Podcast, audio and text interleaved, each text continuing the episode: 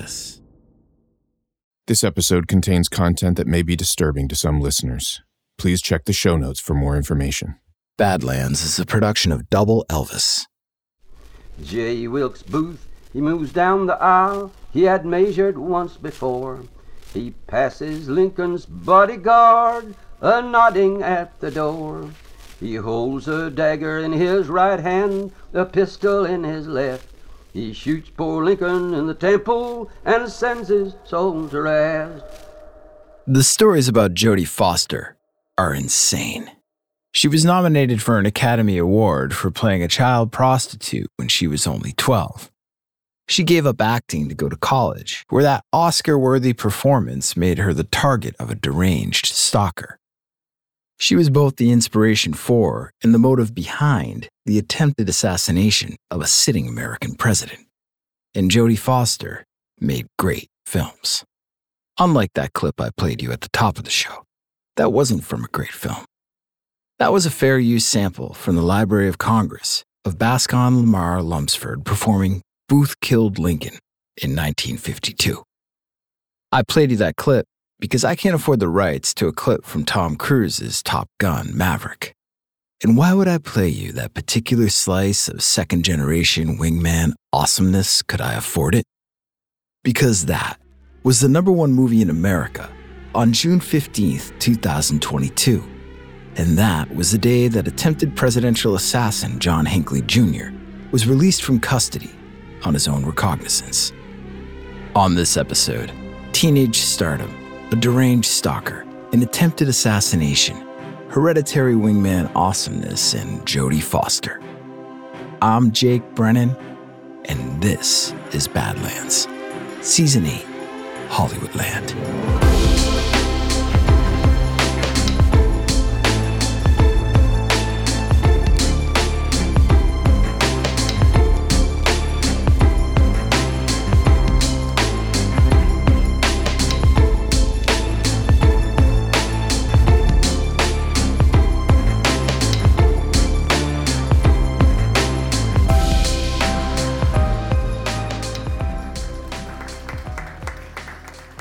The credits rolled as the lights came up. Half the audience inside the Egyptian Theater applauded, and the other half walked out disgusted. John Hinckley Junior sat glued to his seat, blinking like an owl in daylight. He couldn't believe what he just saw. That was him, up there on the screen. Martin Scorsese's Taxi Driver was his story. Hinckley went home and started keeping a diary, just like Travis Bickle in the movie. The next night, he went back to the Egyptian and saw it again. And the day after that, John Hinckley bought himself a gun. He needed four, just like the guy in the movie. Over the next few weeks, he saw the movie fifteen times. The kid at the box office gave him lip about it, but Hinckley didn't give a shit. He was overcome by this portrayal of an obsessive loner plagued by insomnia, with the potential to cause absolute carnage, God's lonely man. And then, there was the one person in the world that he could talk to, an underage prostitute played by a twelve-year-old Jodie Foster. Hinckley was a college dropout. He was trying and failing to make it as a songwriter. And by day, he schlepped demos to studios and record companies. And by night, he went back to the Egyptian and shelled out the money to see Taxi Driver again and again. He looked up at the screen and watched Robert De Niro as Travis Bickle. Only now it no longer looked like Robert De Niro. It looked like himself, John Hinckley. Hinckley was Travis Bickle. Bickle had an easy rapport with the character Jodie Foster played. Hinckley knew that he and Jodie Foster would have that same rapport if they could only meet. He dreamed about running into her on the streets of L A. She'd see him for who he really was, and then everything, everything in this fucked up, useless life would become perfect. But L A was too big for a coincidence like that to fall in his lap. John Hinckley never had a chance to meet Jodie Foster. That is until a few years later, in May nineteen eighty, when Jodie Foster announced she was stepping away from acting to pursue a degree at Yale. Compared to Los Angeles, New Haven and the Yale campus were tiny. She'd be much easier to find. Hinckley lied and told his parents he'd been accepted into a writing workshop at Yale. He sold off stock in his father's oil company, and when Jodie Foster's freshman year began, he rented a small apartment off campus. He wrote about her endlessly in his diary, and then he saw her, like she'd stepped off the big screen and into his life, walking with friends between classes. She was eighteen now, but to Hinckley, she'd always be the girl she was in the movie. Innocent, but streetwise. Someone he could protect, someone he could love. Problem was, he just couldn't bring himself to talk to her. The moment was never right. He followed her to class, to the coffee shop, and back to her dorm. He left poems in her mailbox. He found her phone number, and he set up a tape recorder so he could preserve the call forever. He imagined he and Jodie would play it back when they were older and think about the earliest days of their love for one another. And they'd even play the tapes for their kids.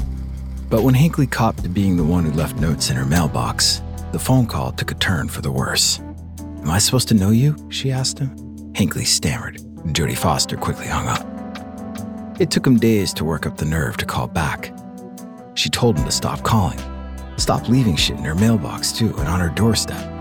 "I'm not dangerous," he said. She never said he was, but if she wasn't thinking it before, she was now. In the background, Hinckley heard Foster's roommates laughing. He asked what was so funny. "They're laughing at you, John." This time, Hinckley hung up. This approach wasn't working. In his diary, he listed other ways to win her heart. He could hijack a plane. He could kill himself in front of her door. And then he asked himself, what would Travis Bickle do? Well, Travis Bickle might try to kill President Jimmy Carter. On October second, nineteen eighty, Hinckley flew to a Carter campaign rally in Dayton. He had three revolvers in his luggage. He stashed them at a nearby bus station. He just wanted to get a feel for it, how close he could get, and if he would be searched. He was able to get close, real close, an arm's length away from the president. No one searched anything. He could have done it right then and there if he had the guns on him. And then Jodie Foster would know. He followed the Carter campaign to Nashville, ready to follow through this time. But he got spooked. Something about it didn't feel right. In the airport, headed back to New Haven, his suitcase got searched. And the cops found the three guns plus a box of ammunition and a pair of handcuffs. They didn't find his diary. The diary that laid out his plan to assassinate President Jimmy Carter to impress Jodie Foster. The cops took the guns and let him off with a fine. And when he got home, he burned the journal in his sink. And as soon as he could, he bought more guns. John Hinckley spent the next few months flying back and forth between his parents' home in Colorado and New Haven, Connecticut. He would stalk Foster for a few weeks, and then get depressed and fly home. He sent a letter to the F B I warning them Jodie Foster was going to be kidnapped from her dorm for romantic reasons. And then he swallowed a bottle full of antidepressants and wound up in the hospital. When the psychiatrist asked if Hinckley had anything to live for, he said two things, writing and Jodie Foster. When he got out of the hospital, he flew back to New Haven. He left a note on Jodie Foster's door again. "Just wait," it read. "I'll rescue you very soon." In November, Ronald Reagan defeated Jimmy Carter in the presidential election. Hinckley shifted his sights. He went to D C to stalk the president-elect. Reagan was living temporarily in Blair House, on the other side of Pennsylvania Avenue, under Secret Service protection. Hinckley loitered out front. That's where he was on December eighth, nineteen eighty, when news broke that another obsessed gunman named Mark David Chapman shot John Lennon dead in New York City. Hinckley had once felt a connection with Beatle John, but as he abandoned his stakeout of Reagan and hopped the bus from D C to New York to attend a vigil, he now felt a kinship with someone else, with Lennon's assassin, Mark David Chapman. John Hinckley imagined himself hijacking a plane, landing it on Yale's campus to pick up Jodie Foster, and then forcing President Ronald Reagan to resign so he and Foster could live in the White House. He bought a postcard of the first family. On the back he wrote, "Dear Jodie, don't they make a darling couple? Nancy is downright sexy. But one day, you and I will occupy the White House, and the peasants will drool with envy." But he didn't send it. He slipped it into one of his books. He always carried books with him when he traveled, like a small red-covered copy of The Catcher in the Rye, the same book Mark David Chapman had been carrying when he shot John Lennon. Hinckley's parents got tired of him flying back and forth on their dime. and they got tired of his zombie ass appearing at their home looking for a place to recover. So they cut him off and kicked him out. All his failures rolled into one giant fuck-up until the only thing that made sense was to go to New Haven one last time and shoot himself in the goddamn head. So he bought a bus ticket to D C, rode for three days with his books, two revolvers, and six Devastator bullets, so-called because they have a devastating explosive lead compound inside the tip. Hinckley had those Devastators so that he could go out with a big bang when he offed himself in front of Jodie Foster. He checked into a shitty hotel for the night, paid cash, and the next morning, he woke up and got ready to hop the next bus to New Haven. First, he picked up a copy of that morning's Washington Star newspaper. Inside was the president's itinerary for the day. The presidential motorcade was going to shut down a lot of streets. Ronald Reagan had only one public event planned, a speech to union members at the Hilton. And that place was near Hinckley's hotel, practically down the block. Fuck it then. New Haven could wait. John Hinckley was going to assassinate the president.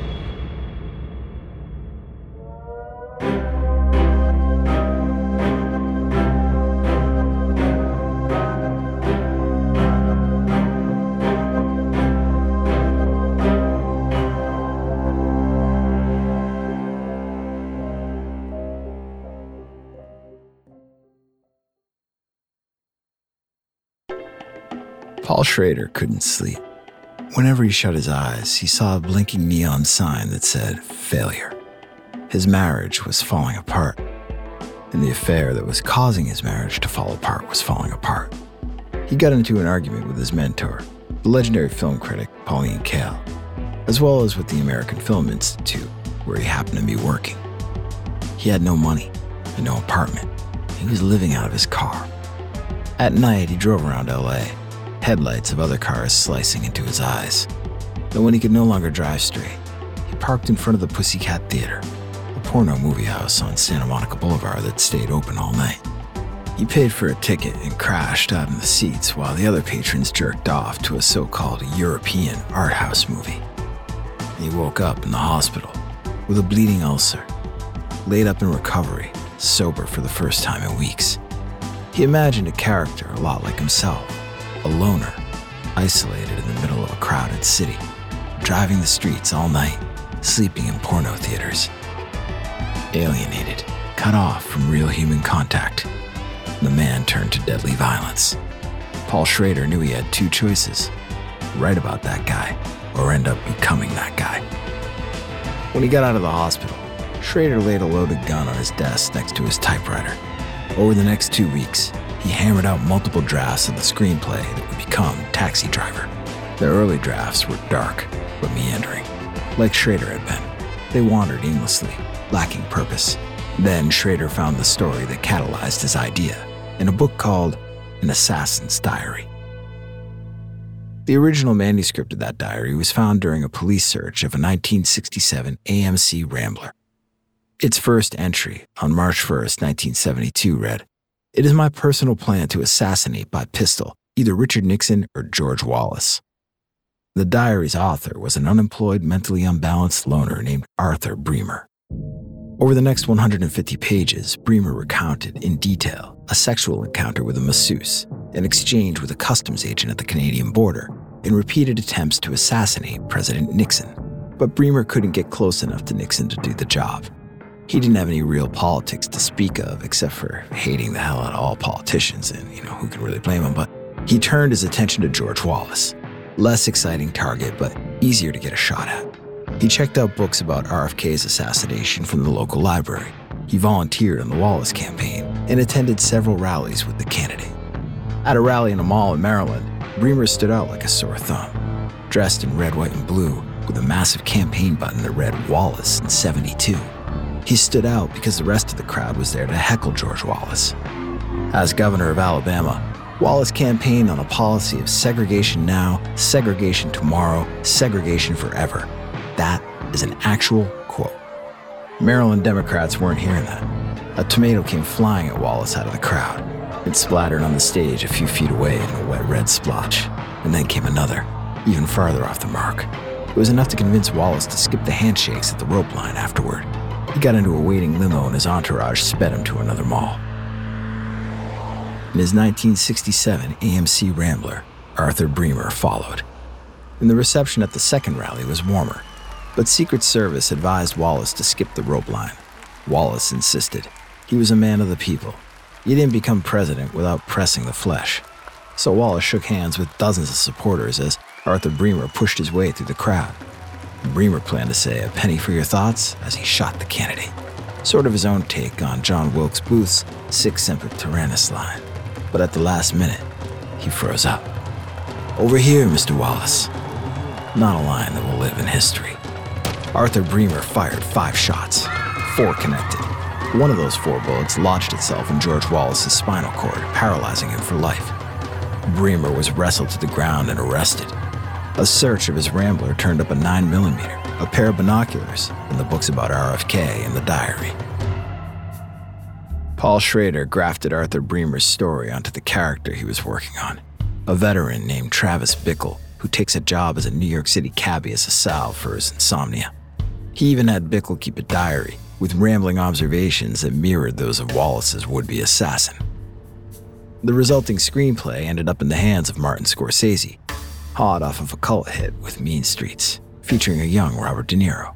Scorsese wanted Dustin Hoffman to play Travis Bickle, but Hoffman read the screenplay and thought Marty was fucking nuts, so De Niro took the role. Sybil Shepherd was cast as the object of Bickle's fucked-up affection, and that left only one major part to be cast, Iris, the streetwise but sweet child sex worker that Bickle is determined to save in the film. two hundred girls tried out for that part, Carrie Fisher, Michelle Pfeiffer, Bo Derek, and twelve-year-old Jodie Foster. The role was a major turning point for the young actress. This wasn't another Coppertone commercial or another call for another tomboy in a live-action Disney movie. For the first time in her career, Jodie Foster had the chance to play a character who wasn't almost identical to her actual personality. The Los Angeles Board of Child Welfare insisted that if an actress that young was going to take on such a sexually explicit role, she needed to go through counseling beforehand. The production was already running up against tight deadlines, and the producers hired Pat Brown, former governor of California, to smooth things over and speed them along. Part of the arrangement was that for any shots deemed too explicit, Jodie Foster's older sister, who was eighteen, would body double for her. Robert De Niro got to New York ahead of time and took a job driving a cab at night.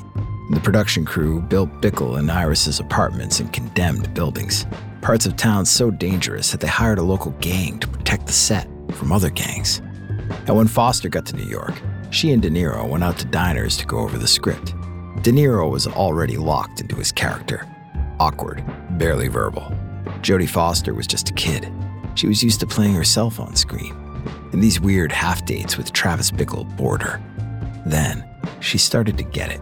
The two began to improvise, riffing off of each other, building the relationship that would play out on screen.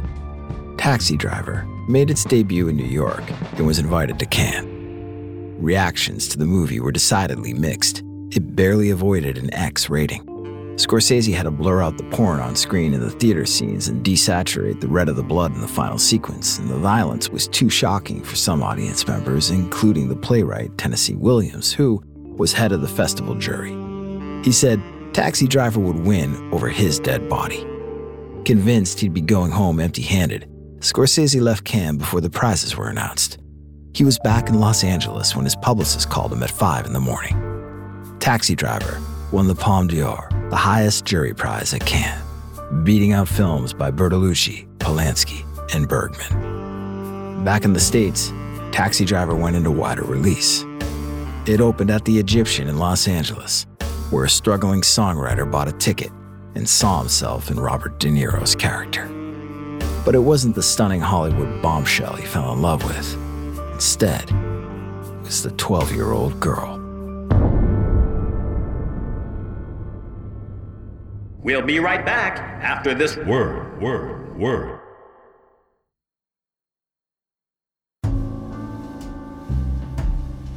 John Hinckley laid on the bed in room three one two of the Park Central Hotel, staring at the ceiling. In the morning edition of the Washington Star, the one that included President Reagan's itinerary for the day was on the bed next to him. The idea had been growing in Hinckley's brain for some time. True force. The White House was impenetrable, He understood that now, after all the hours spent waiting outside, hoping to catch a glimpse of his target. It's how things were in New Haven, too. He'd walked up to Jodie Foster's door so many times, but he couldn't knock, couldn't go inside. When he wanted to see her, it had to be out in the world, on her way to class, out with friends. Always that distance between them. She was up on the screen and he was in the audience. If she could just see him, then there couldn't be any distance for this. For all his practice, Hinckley was a poor shot. If he was going to hit Reagan, he had to be close, right next to him, in the frame on the screen. John Hinckley, coming to you live from Washington, D C He smiled at the thought. Jodie seeing him on the news, Jodie knowing it was all for her. This was the moment, the day. Everything was becoming a reality. The days went on and on. They, they didn't end. All his life needed was a sense of someplace to go. He would become a person like other people. A shadow of doubt hit him. What if she didn't know? What if he went through all this and she still didn't understand him? And there were so many people around her between her and him. And they were the ones who laughed. And they were the ones who told her not to talk to strangers. And what if they got in her head and told her that it wasn't all for her? He had to tell her. He had to be sure. Hinckley rolled off the floral printed sheets and walked barefoot across the brown industrial carpet. He sat at the little desk and he looked for a minute at the suitcase lying open on the floor. He'd been traveling so long. Loneliness had followed him his whole life. Everywhere, in bars, in cars, sidewalks, stores, everywhere. And there was no escape. He was God's lonely man. And the gun glowed under the hotel room's fluorescent lights. And he picked up his pen. Dear Jodie, I feel very good about the fact that you at least know my name and know how I feel about you. I've got to do something now to make you understand, in no uncertain terms, that I'm doing all of this for your sake. Jodie, I'm asking you to please look into your heart and at least give the chance, with this historical deed, to gain your love and respect. I love you forever, John Hinckley. He folded the letter and slipped it into his suitcase, and he picked up the twenty-two and loaded it with the hollow points. Now, he saw this clearly. His whole life was pointed in one direction, and there never had been a choice for him. He hailed a cab out front of his hotel. He sat in the back seat and felt a weird sense of vertigo. The cabbie turned around, and for a moment, Hinckley saw Travis Bickle looking back at him, head shaved to a mohawk, hollow stare. The cabbie asked where he was headed, and the illusion shattered. The Hilton on Connecticut. In his pocket, Hinckley's hand gripped the twenty-two. The White House faded in the rearview as they turned onto seventeenth street. They rolled past brownstones and embassies, through DuPont Circle, where hippie drug dealers sold ditchweed to so-called artists and so-called musicians. The city was like an open sewer, full of filth and scum. Sometimes he could hardly take it. The president should clean up this whole mess. He should flush it down the fucking toilet. And there was a small crowd already gathered outside the Hilton. Reagan was popular. He was turning the country around. Morning in America. Hinckley blended into the crowd. That's where Arthur Bremer and Travis Bickle made their mistakes. With their red, white, and blue outfits and their mohawks. They stood out. Not Hinckley. In his beige coat, with his slumped shoulders and sleepy expression, no one looked at John Hinckley twice. God's lonely man. The hotel was massive and sprawling. In its heyday, Hendrix and the Doors played the ballroom. But Jimi Hendrix was dead, and Jim Morrison was dead, and John Lennon was dead.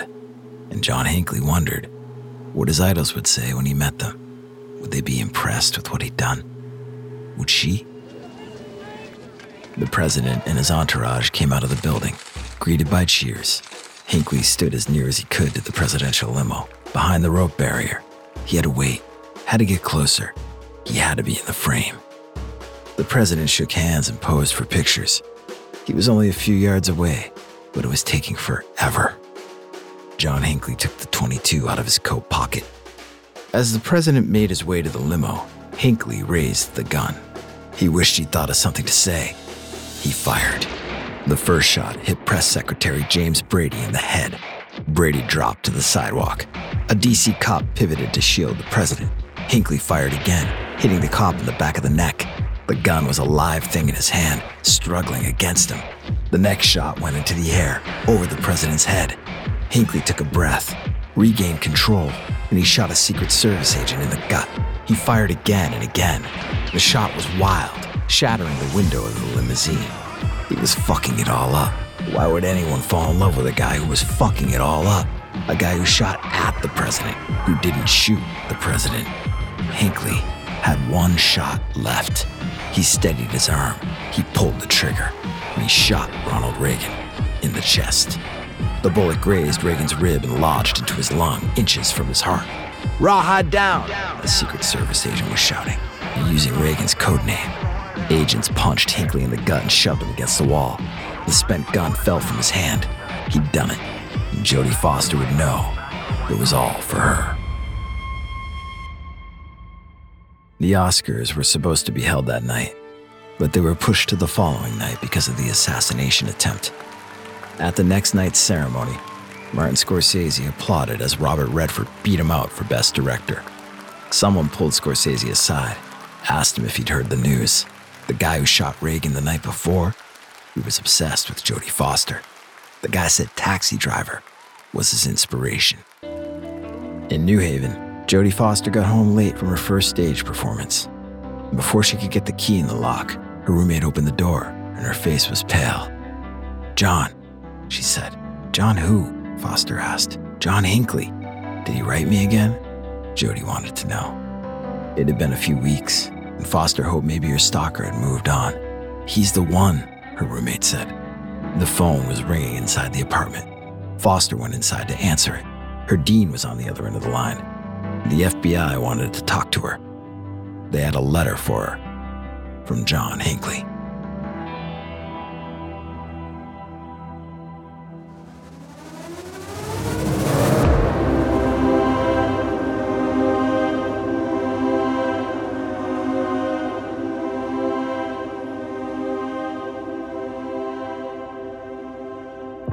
John Hinckley didn't realize he was being followed. It was a hot day in July two thousand eleven, and Hinckley was at a mall in Williamsburg, Virginia, where his mother lived. He was now entitled to extended time out of the D C mental hospital where he'd been confined since he tried to kill Ronald Reagan. The doctors at Saint Elizabeth said his depression and psychotic disorder were in remission, and his narcissistic personality disorder had receded. They said Hinckley was no longer a threat. But there were rules. He wasn't supposed to be anywhere near a president, like any president. He couldn't be in D C unless he was in the hospital. He couldn't visit his sister in Dallas, too close to George W. Bush. Hinckley's mother moved to nearby Williamsburg so that he could spend time with her. On this day, she dropped him off at the movies. He was planning on seeing Captain America. It was all written down somewhere, all scheduled. But as soon as his mother drove off, Hinckley changed the plan. He wandered off into the mall with two Secret Service agents trailing him. They followed him into a Barnes and Noble and watched him browse through books about music. He drifted over to the American history section and seemed to fixate on one particular shelf. After Hinckley moved on, one of the agents went to see what book he'd been staring at. It was called Rawhide Down, The Near Assassination of Ronald Reagan. The next day, John Hinckley returned to Saint Elizabeth's Hospital and raved about the movie he hadn't gone to see. And then he talked about his plans for the next time he was released. At his nineteen eighty-two trial, John Hinckley pled not guilty by reason of insanity. The insanity defense had a long association with assassins. It was created in response to the case of a Scottish woodworker who tried to kill the Prime Minister of England in eighteen forty-three because he thought the Prime Minister was conspiring against him. It was used again when Charlie Ito shot and killed President Garfield in eighteen eighty-one because God told him to, supposedly. He invoked the insanity defense as well, unsuccessfully as it was in that case. At Hinckley's trial, the prosecution led with the facts. They walked the jury through the day of the shooting. They tried to get President Reagan to testify, but Ronnie wasn't having it. They had to settle for the cop and the Secret Service agent Hinckley shot trying to get at Reagan. They showed the jury the shooting dummies Hinckley had used for target practice back in Colorado, and they made it clear this crime was planned, calculated. And then, the defense team brought in Jodie Foster. Foster testified in a closed session. The press wasn't allowed access to those recordings. But they did get the recordings of Hinckley's phone calls to her, along with his poems and the letter he wrote to her hours before the assassination. They painted a picture of a man obsessed, a man completely out of touch with reality. When they played the video of Foster saying she had no relationship with Hinckley, Hinckley jumped out of his seat and stormed out of the courtroom. Along with Hinckley's romantic obsession with Foster, they explained his identification with Travis Bickle. This wasn't a man who could tell when the movie ended and real life began. Over the objections of the prosecutors, the defense closed out their argument by making the jury watch Taxi Driver in its entirety. After hours of deliberation, the jury found John Hinckley not guilty by reason of insanity. And because he was deemed a threat to others, though, he was placed in the custody of Saint Elizabeth's Hospital. In nineteen eighty-seven, John Hinckley's family made the first formal request to review him for possible release for home visits. He met with psychiatrists and submitted to having his room at the hospital searched. They found more poems and letters to Jodie Foster, letters between Hinckley and serial killer Ted Bundy, and even evidence that he'd been trying to get in touch with Charles Manson. Hinckley's request for home visits was denied. But then in two thousand three, Hinckley was cleared for occasional supervised home visits with his mother. Despite some mildly shady behavior, he was eventually given a full release in two thousand twenty-two. Today, he lives in a one-bedroom apartment in Williamsburg. He's trying to get his music career going. Even before his release, he booked a gig at a bar in Brooklyn that ended up canceling due to safety concerns. Hinckley claimed they'd already sold five hundred tickets, and the venue only holds four hundred people. Other bookings fell through. Venues announced gigs with Hinckley and then canceled in the face of threats. For her part, Jodie Foster has rarely talked about the shootings. She's built a legendary career entirely on her own, without ever falling under the shadow of John Hinckley Junior But he's still out there, casting that shadow, walking the streets, staring at thirty thousand YouTube subscribers with that hollow stare, trying to tell a story. A story that ought to be in pictures. I'm Jake Brennan, and this is Badlands.